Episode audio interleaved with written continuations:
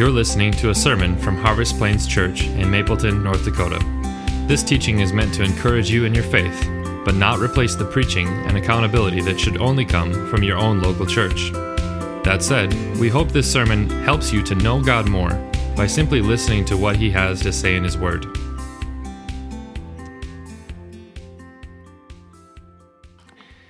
So, I want to begin this morning with what is really a basic, simple question. It's a question we could ask really anytime that we open up God's Word. The question is what does Jesus mean to you? Today, right now, what does Jesus mean to you? And know what I'm not saying, realize that I'm not saying, uh, what do you believe Jesus to be like? Uh, I'm not asking what you know about Jesus to be true. I'm asking really, what happens in your heart when you think about Jesus? Does the name of Jesus move you with affection? Does it infuse you with joy? Is there a change in your disposition or your emotion whatsoever? Or are you really kind of indifferent? Or perhaps even worse, offended, maybe even put off? Earlier this week, I was reading a book given to me during Pastor Appreciation Month uh, by a dear saint in our church. In it are a series of letters and encouragements from a pastor and theologian who lived back in the 1700s, a man by the name of John Brown of Haddington. Uh, there are many things I'm sure we could say about John Brown of Haddington and the life he lived, and he was a very productive man for the Lord. But uh, one thing I noticed in this book is it talked about how, as he got older, he wrote more extensively than ever regarding his own thoughts and affections for Christ. And I want to give you a sampling of some of the things he said as he neared his final days on earth. He said, quote, If Christ be magnified in my life, that is the great matter I wish for. He also said, I have served several masters, but none so kind as Christ. I have dealt with many honest men, but none so kind as Christ. Had I 10,000 hearts, they should all be given to Christ. And had I 10,000 bodies, they should all be employed in laboring for his honor.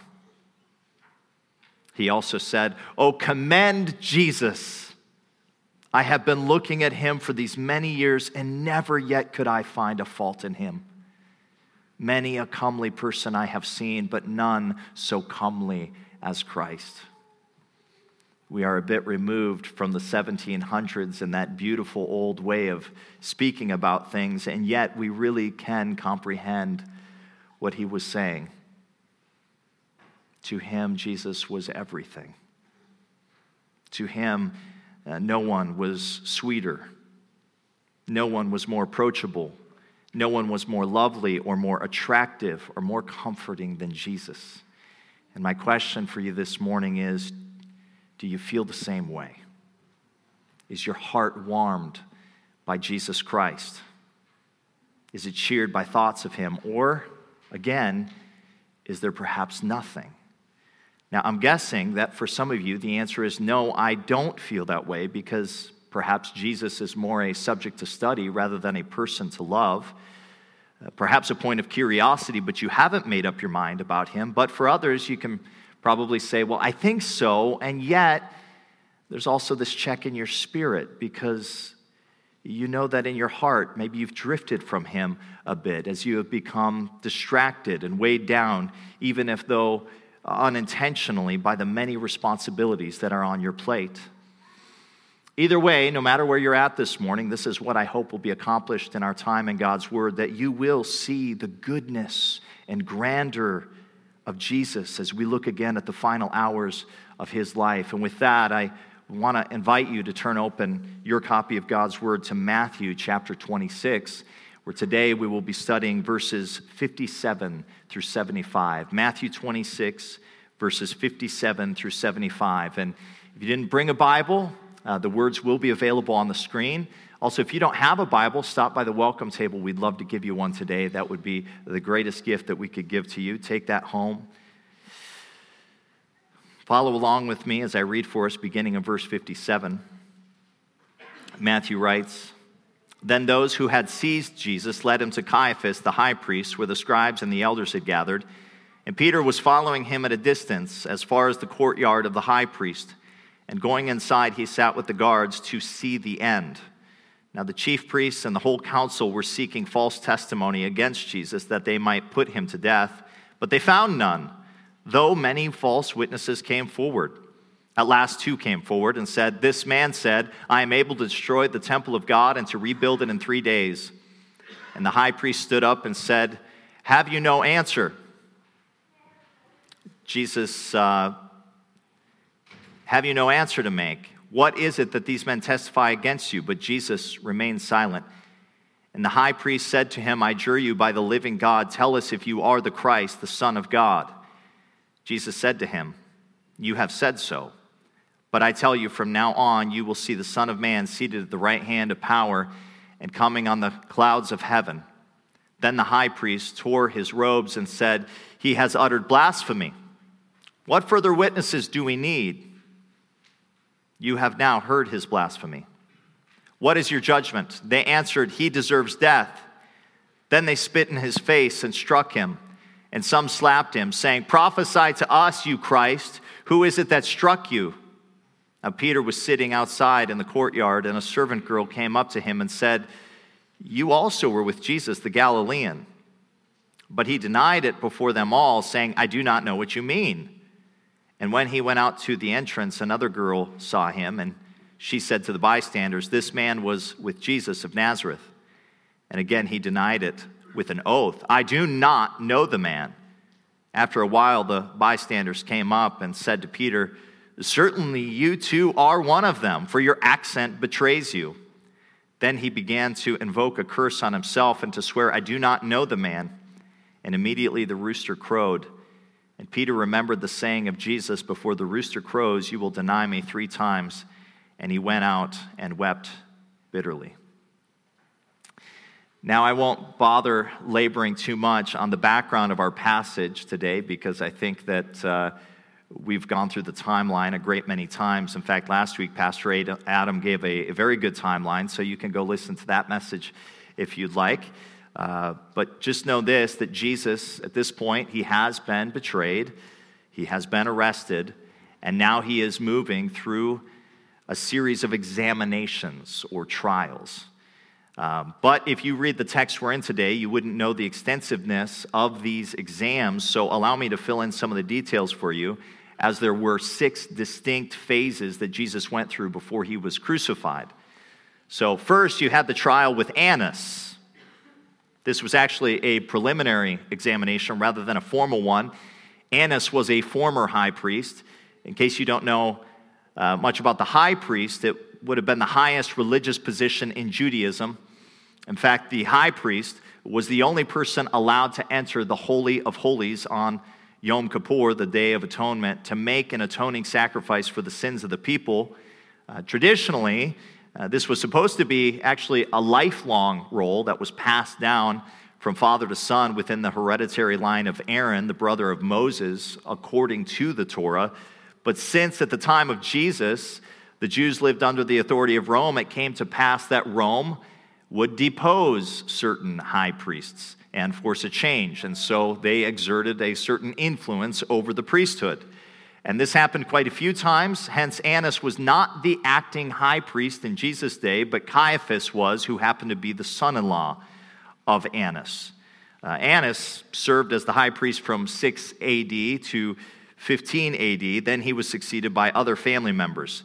Uh, needless to say, then, that though Annas was not the acting high priest, he still possessed all the respect and recognition that came with that position. And if it helps, uh, just keep in mind the Jews' perspective. It was kind of understood that once you were a high priest, you were always a high priest, whether Rome would acknowledge that or not. So the first trial is before Annas, and we know this because of the Gospel of John. If not for uh, John 18, verses 12 through 14, we wouldn't know this because Matthew, Mark, and Luke all began with Jesus before the Sanhedrin. So that's phase one. Then phase two. Where there's a trial before the Sanhedrin at night, and that is what we're looking at today. That's what takes up the bulk of our text. Then is phase three, where the Sanhedrin is uh, meeting at daybreak. Then is phase four, which is a trial before Pontius Pilate, uh, the Roman governor of Judea. Then is phase five, which is a trial before Herod. And then lastly, phase six is a second trial before Pilate, where Herod sends Jesus back to Pilate, who conducts another session in which he attempts to unsuccessfully release Jesus. So that's kind of the sequence of things, that's the order. And again, today we are looking at phase two, where Jesus is before the Sanhedrin. And uh, as you can tell, Jesus is kind of punted back between all sorts of people, right? And there are several reasons for this, but the most important would be this that the Jews certainly wanted Jesus dead, but they also didn't have the authority to do that. No, only Rome had that authority. Why?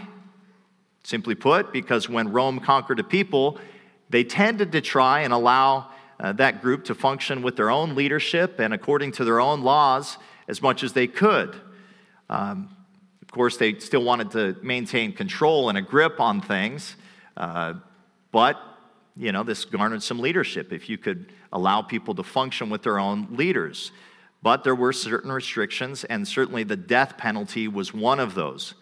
So, as you think about the Jews, uh, know this that they functioned with the Mishnah as the law of the land. And they were able to govern civil situations according to that law, but they were still unable to wield the sword. And so the question became really for the religious leaders how do we get rid of Jesus, but not upset the Romans so as to lose our freedom to govern ourselves? And the answer was obvious. Let's make sure we got Rome involved. Uh, but here's the thing Rome didn't really want to be involved in religious affairs. They didn't. So what happens? When Jesus is brought before the Romans, the charges are no longer religious in nature, but political, as Jesus is accused of sedition and leading a rebellion, which would have been, of, of course, more interest to Rome than any claim that Jesus made regarding being the Son of God. Now, we'll talk about this more next week, uh, but for now, here's what I want you to understand that as you think about the religious leaders, we can't help but notice that these people are in an absolute frenzy. Uh, I mean, these people are zealous, they are stirred up, and they are as bloodthirsty as you can be. They want Jesus dead so badly that they will do anything to make that happen. And we could even say that they have a bloodlust. Uh, that phrase is actually something uh, of, a, of a phrase to describe what happens oftentimes in battle. Uh, where when soldiers are caught up in war, they kind of lose sense of themselves and they get lost in all of the killing that's going on. Uh, the religious leaders have that. All they can see is red. They want Jesus dead.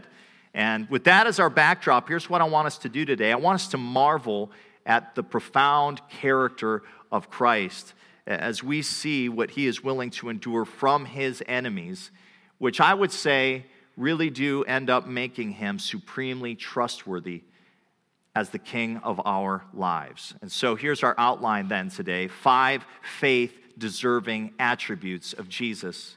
Five faith deserving attributes of Jesus. So, where do we begin then? We begin with this. First, we can't help but notice Jesus' purity in lifestyle. His purity in lifestyle. So notice the scene. Uh, Jesus is before Caiaphas and the Sanhedrin, again, the highest Jewish religious and legal authority. And here they are all meeting at the residence of the high priest, which would have been a very sizable abode. And we know this because uh, there would have needed to be enough room uh, to accommodate the members of the Sanhedrin, of which, if everyone was in attendance, there would have been 71. Now, I'm going to come back to that in a moment because it's very possible and likely that not everyone was in attendance. In any case, right now I want to focus on something else the challenge that the Sanhedrin had with Jesus because of his impeccable character. So here is Jesus being examined, but the Sanhedrin finds itself in a bit of a pickle. Why? Well, because they're apparently having a hard time finding people to come up and testify against Jesus bringing some solid evidence that he really is this terrible, awful criminal. And uh, you think about that, right? Because if Jesus really is that bad of a criminal, I mean, what would you expect? You'd kind of expect it'd be very easy to find some witnesses to come and testify against him. Uh, but, but that's not happening at all, right? Uh, and so here, uh, the Sanhedrin is, they are looking for a couple of people to come forward and incriminate Jesus. And let me tell you why this was uh, very important, how the process got carried out.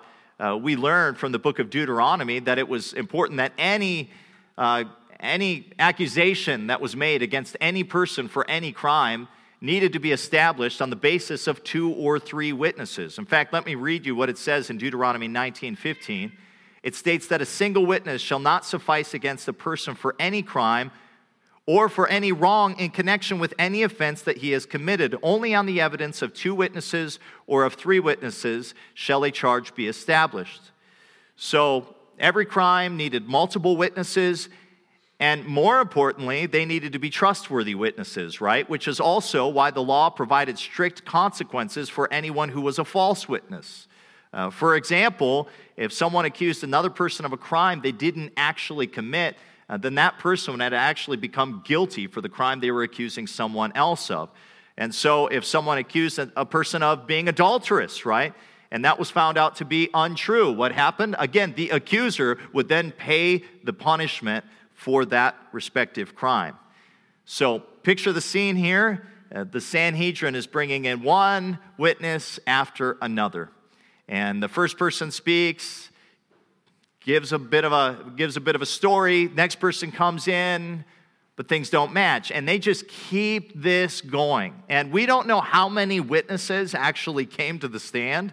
Uh, but it was apparently quite a few because we are told in Matthew, specifically verse 59, now, the chief priests and the whole council were seeking false testimony against Jesus that they might put him to death, but they found none, though many false witnesses came forward. Right? So we don't know if it was 30, 60, 100, but it was clearly enough that Matthew saw fit to uh, comment on it in his gospel.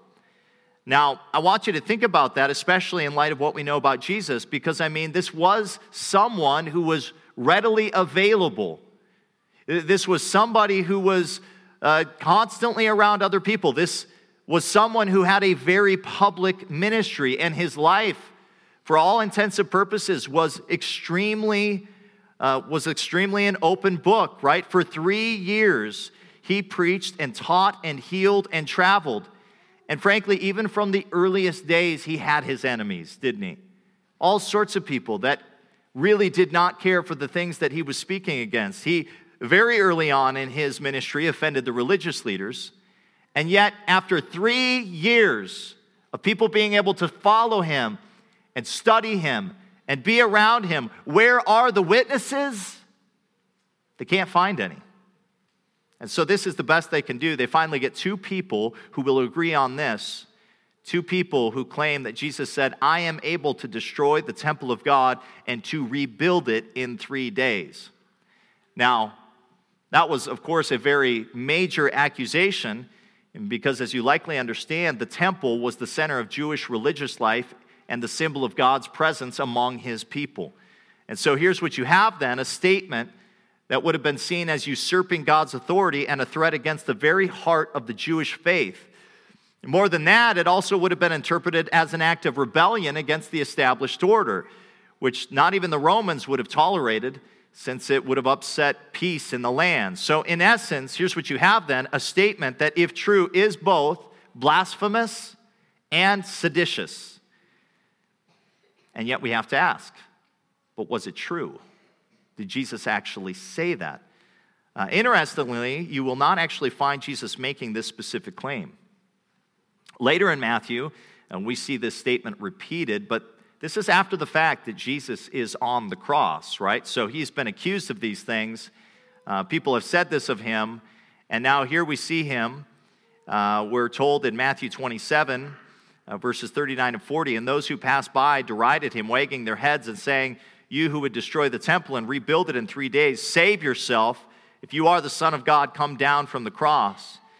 Um, So we see it mentioned there in, in Matthew 27, but uh, you know, the fact is, we don't actually see Jesus saying this himself. In fact, the closest we get is in John chapter 2, verses 18 and 19. You might recall Jesus actually drove the money changers out of the temple. Uh, Jesus actually did this twice. He did this at the beginning of his ministry, he also did it at the end of his ministry. And the first time after he got done driving out the money changers, we're told the Jews said to him, What sign do you show us for doing these things?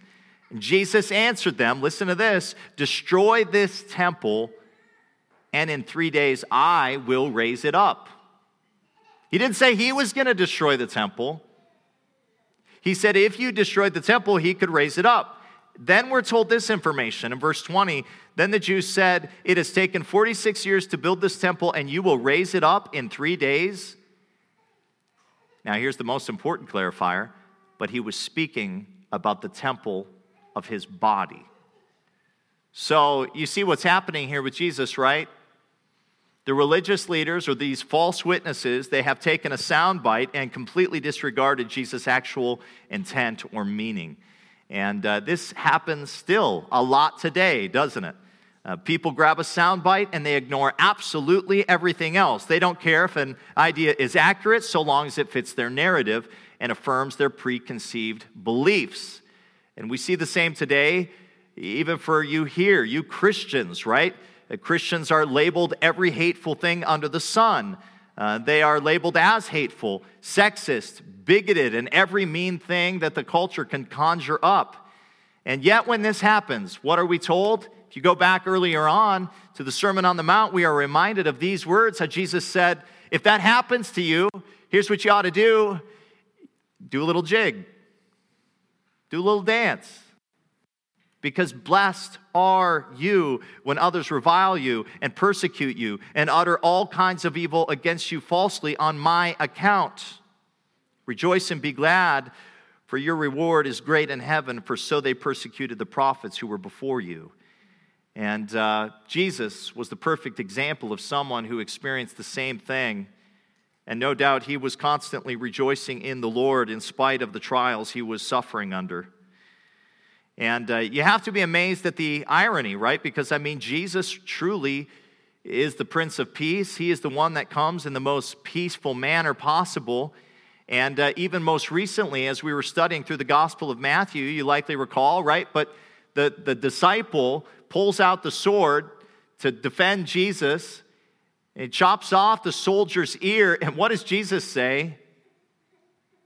Put your soldier away, or put your sword down, right? Why? Because he wasn't interested in leading a rebellion, but in going to the cross to save sinners. And this brings us to our next faith deserving attribute of Jesus. Secondly, his trust in God's justice. His trust in God's justice. Look at verse 63. So Jesus is falsely accused, and then what? We're told, but he was silent. He was silent. And I want you to realize how amazing this is. I mean, this entire experience that Jesus is living through. This is as unjust of a situation as you could comprehend. Uh, everything here is completely out of sorts. Uh, even as you think about this trial, just about every normal legal protocol is literally thrown out the window. Um, how so? Well, certainly we just mentioned the multitude of witnesses that were required, right? And it was pretty tough to find those. Then you have a trial at night. That was completely unheard of since Jewish law typically required trials, especially capital offenses, to be conducted during the day. And because of this, again, earlier I said, you know, I'd come back to this, but it was very unlikely that everyone was included. And it wasn't the day of text messaging and emails and quick communication, right? So if it was just a sudden trial and, hey, we're having it over here, uh, you know, and, and part of that may have been intentional. There may have been actual supporters of Jesus amidst the Sanhedrin that they didn't want present, right? Then you have the speed of the trial. Uh, most trials, of course, were drawn out in order to allow adjourning for further deliberation, but there's no interest in that happening in this particular situation. And then you have the location of the trial. As we noted earlier, this particular trial is at the home of the high priest, but That is not usually where meetings were conducted. Uh, they were usually held in the Hall of Hewn Stones in the temple complex. Then you have here an example of self incrimination, uh, where Jesus is questioned and his comments and answers are directly used against him. And finally, we can't ignore the lack of professionalism by the high priest because as he hears Jesus, what does he do? He makes a very public spectacle by tearing his clothes before a verdict is even rendered. So, truly, the amount of injustice here is absolutely overwhelming. And I don't know about you, but there is still in all of this a bit of comfort to me, right? Because how many times do you think to yourself, but this is so unjust? This is so unfair. It probably happens every day at some point, doesn't it? We see people get killed simply because they happen to be a certain ethnicity.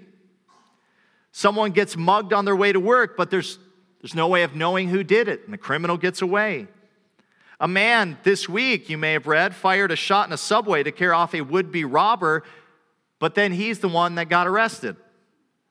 Squatters, this happens regularly, take over people's homes, and yet the homeowners can't evict them. They have no rights. These kind of things we see daily. And that doesn't even include the personal stuff, does it? Of which there are many of those. Someone steals your identity, then ruins your credit. You ask for a raise, but you don't get it because someone else, little did you know, has been taking credit for your work. You attempt to adopt, but then you find out you're not approved since you hold to a biblical morality on gender.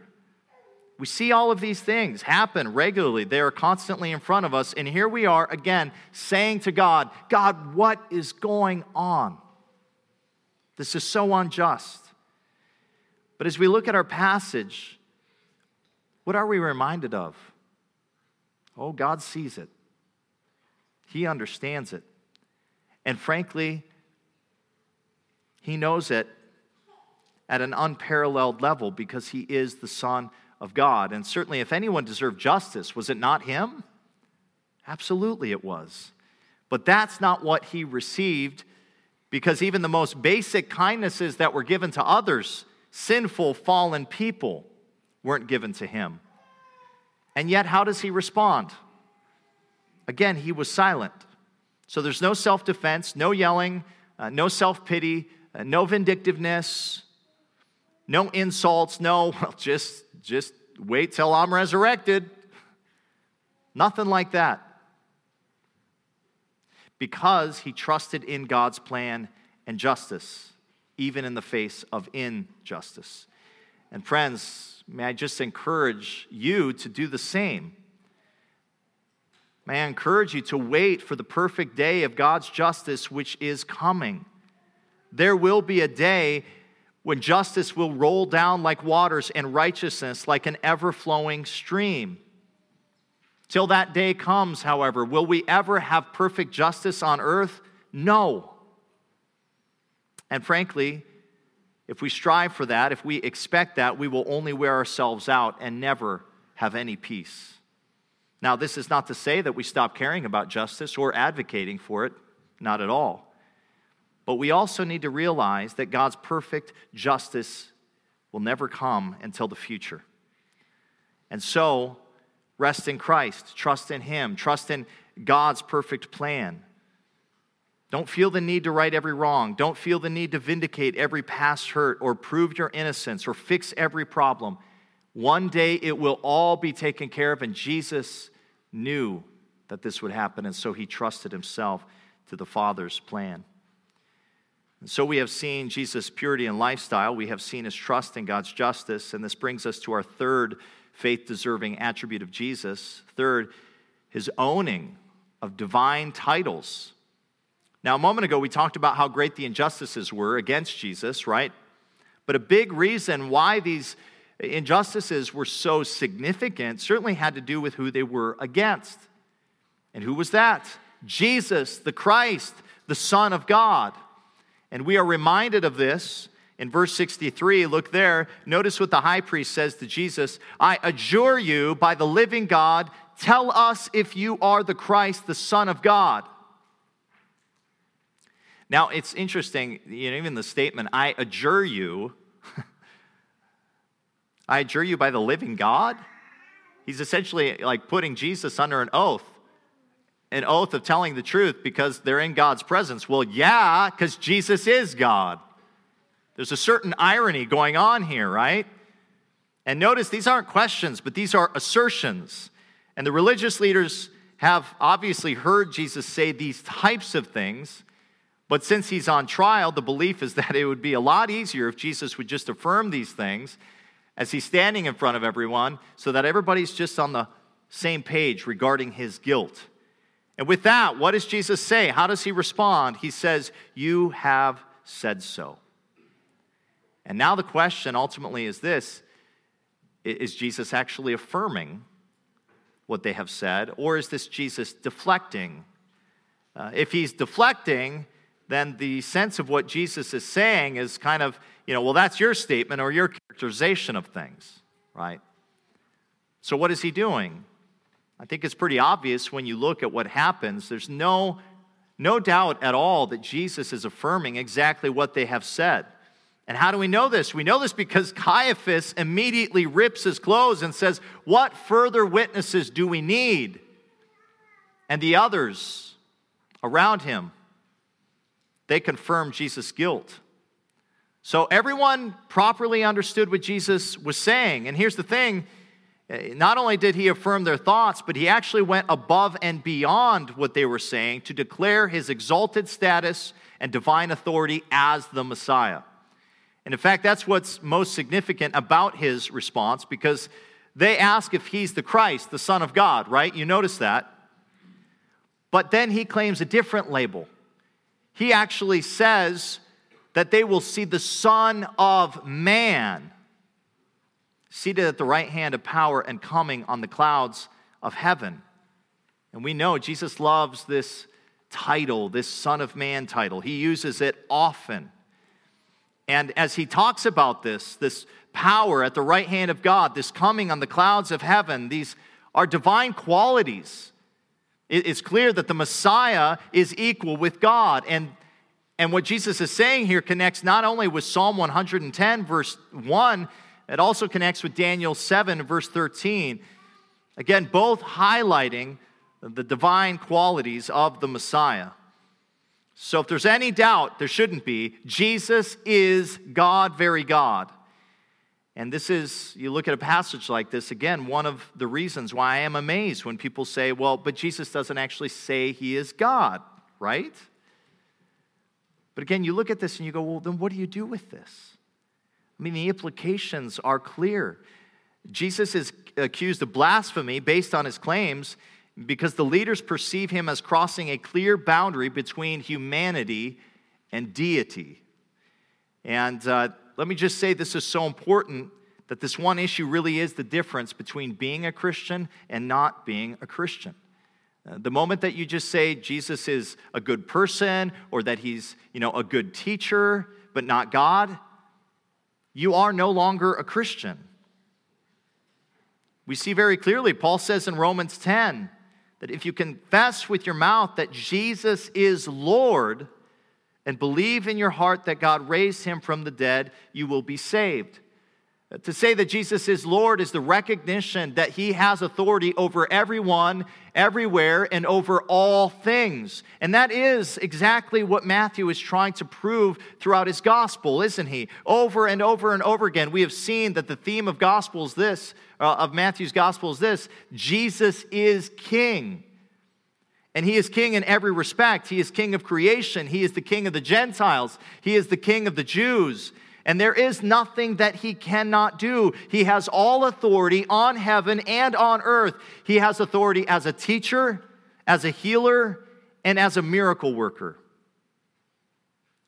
So we see Jesus' purity and lifestyle. We have seen his trust in God's justice. We see his owning of divine titles. Now we see this his accuracy in prophecy. His accuracy in prophecy. Now, two weeks ago, you will remember that we looked at a very uh, stunning moment. Jesus told the disciples uh, that when he would be struck, that the sheep would scatter. And we read that today in our scripture reading as we read uh, from the book of Zechariah. And uh, you might recall the reaction. You know, I, they're all, no, that's not going to happen. We love you, Jesus. You're everything to us, Jesus. Uh, Peter, of course, the m- most, more than anybody else, right? He even goes so far as to say, well, you know, even if these other disciples, if they fall away from you, Jesus, you know, I, am not going to go that low. That's not going to happen.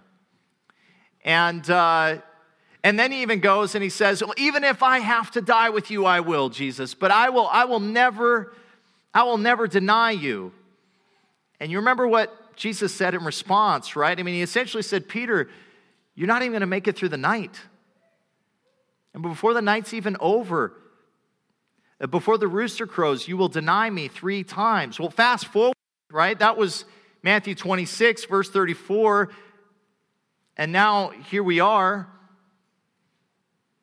in verse 58, and we read, And Peter was following Jesus at a distance as far as the courtyard of the high priest, and going inside, he sat with the guards to see the end.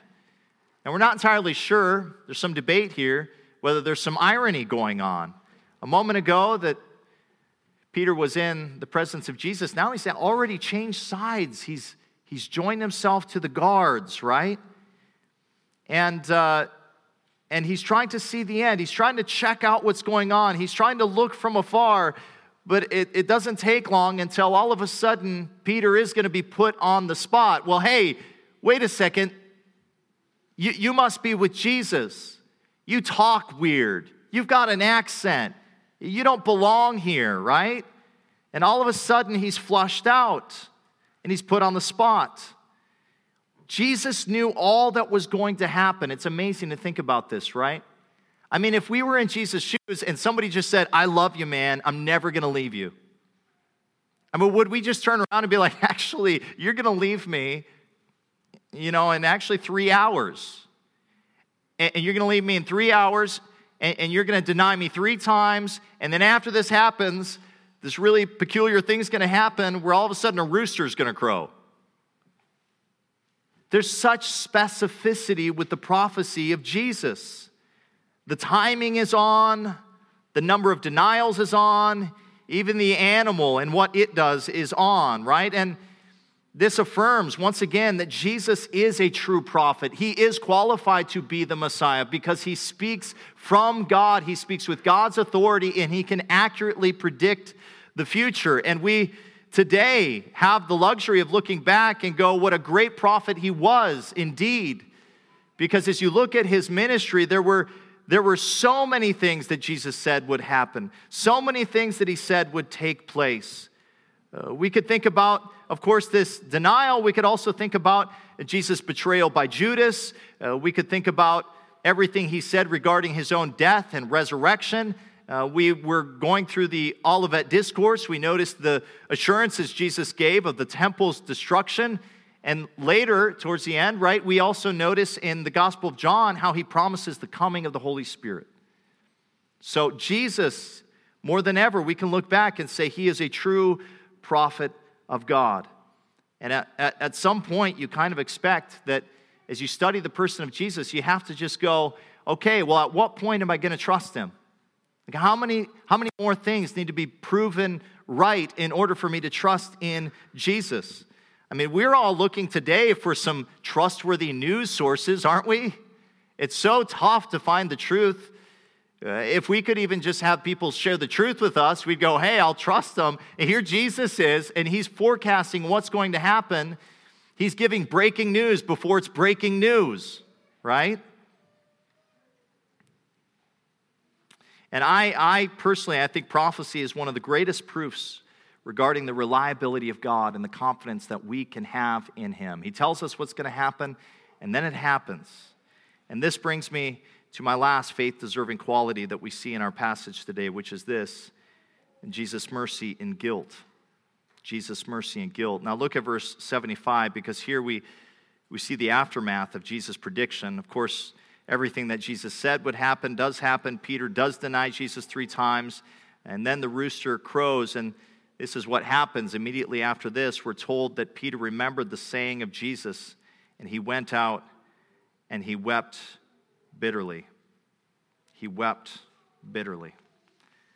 Now, nobody likes experiencing guilt, but I want you to know something today that guilt guilt can actually be an incredible gift of God. Guilt is God's way of saying, "Hey, something's wrong here." And I want to point this out because I have a feeling there's at least a few people here today who feel like they've really blown it this week. In fact, maybe you came in here this morning with a conscience that was so burdened you're thinking, I don't even belong here. What, I, what am I even doing here? I'm such a hypocrite. Do I really love Jesus? What do I think I'm doing here? And maybe you've even been feeling depressed because you know you haven't been living a life that's honoring to God. You know you've let Him down. You know you've besmirched His goodness, that you've defied His holiness. If true, however, here's what I want you to realize that that doesn't have to be the end of the story, right? That doesn't have to be the end of the story because here's what can happen you can actually allow your guilt to run you straight to the cross and right to the feet of Jesus. Conviction by the Holy Spirit and pointing out when we have strayed from God is such a blessing and is such a gift. And it's something that Jesus, what, what God performed in Peter's life. And we don't get the end of the story, so let me just tell you how this whole thing kind of ends with Peter. Uh, we could look at the Gospel John, we won't go there, but even though Peter has forsaken Jesus, he's denied Jesus, and even later, after Jesus actually is crucified and, and, and resurrected, I mean, here we find Peter is back part of the fishing business. He's left the ministry. Talk about the kind of guilt he must have felt for doing that. And here Jesus comes and finds him, sits him down, says, Peter, do you love me? Just feed my sheep. Peter, do you love me? Feed my sheep. Three times Peter is asked, Do you love me? And at that moment, Jesus reminds Peter of his love for him and his commitment to using him. And we know that Peter would be used. He would go on uh, to be a foundational pillar within uh, the body of Christ, within the church. And uh, friends, I just would say this do not, do not underestimate the patience of God, and do not underestimate the, the mercy of God. There truly is. We could look at the statements that were made in our introduction, right? There is none who is more comely than Christ. There is none who is more approachable than Christ. And so, what is my encouragement? Run to Jesus. If you don't know Jesus, run to Jesus because there's salvation in Jesus. If you know Jesus, if you're a Christian, but you've been caught in a place of struggling with a certain sin, run to Jesus because there you will find more grace than you can possibly comprehend or imagine. Let's close in prayer. Thank you so much for listening. We hope this sermon encourages you as you go about your week. If you're in Mapleton or even in the Fargo Moorhead area, come check us out. Our website is harvestplainschurch.org. That's harvestplainschurch.org. Thanks again, and we hope you'll tune in next week.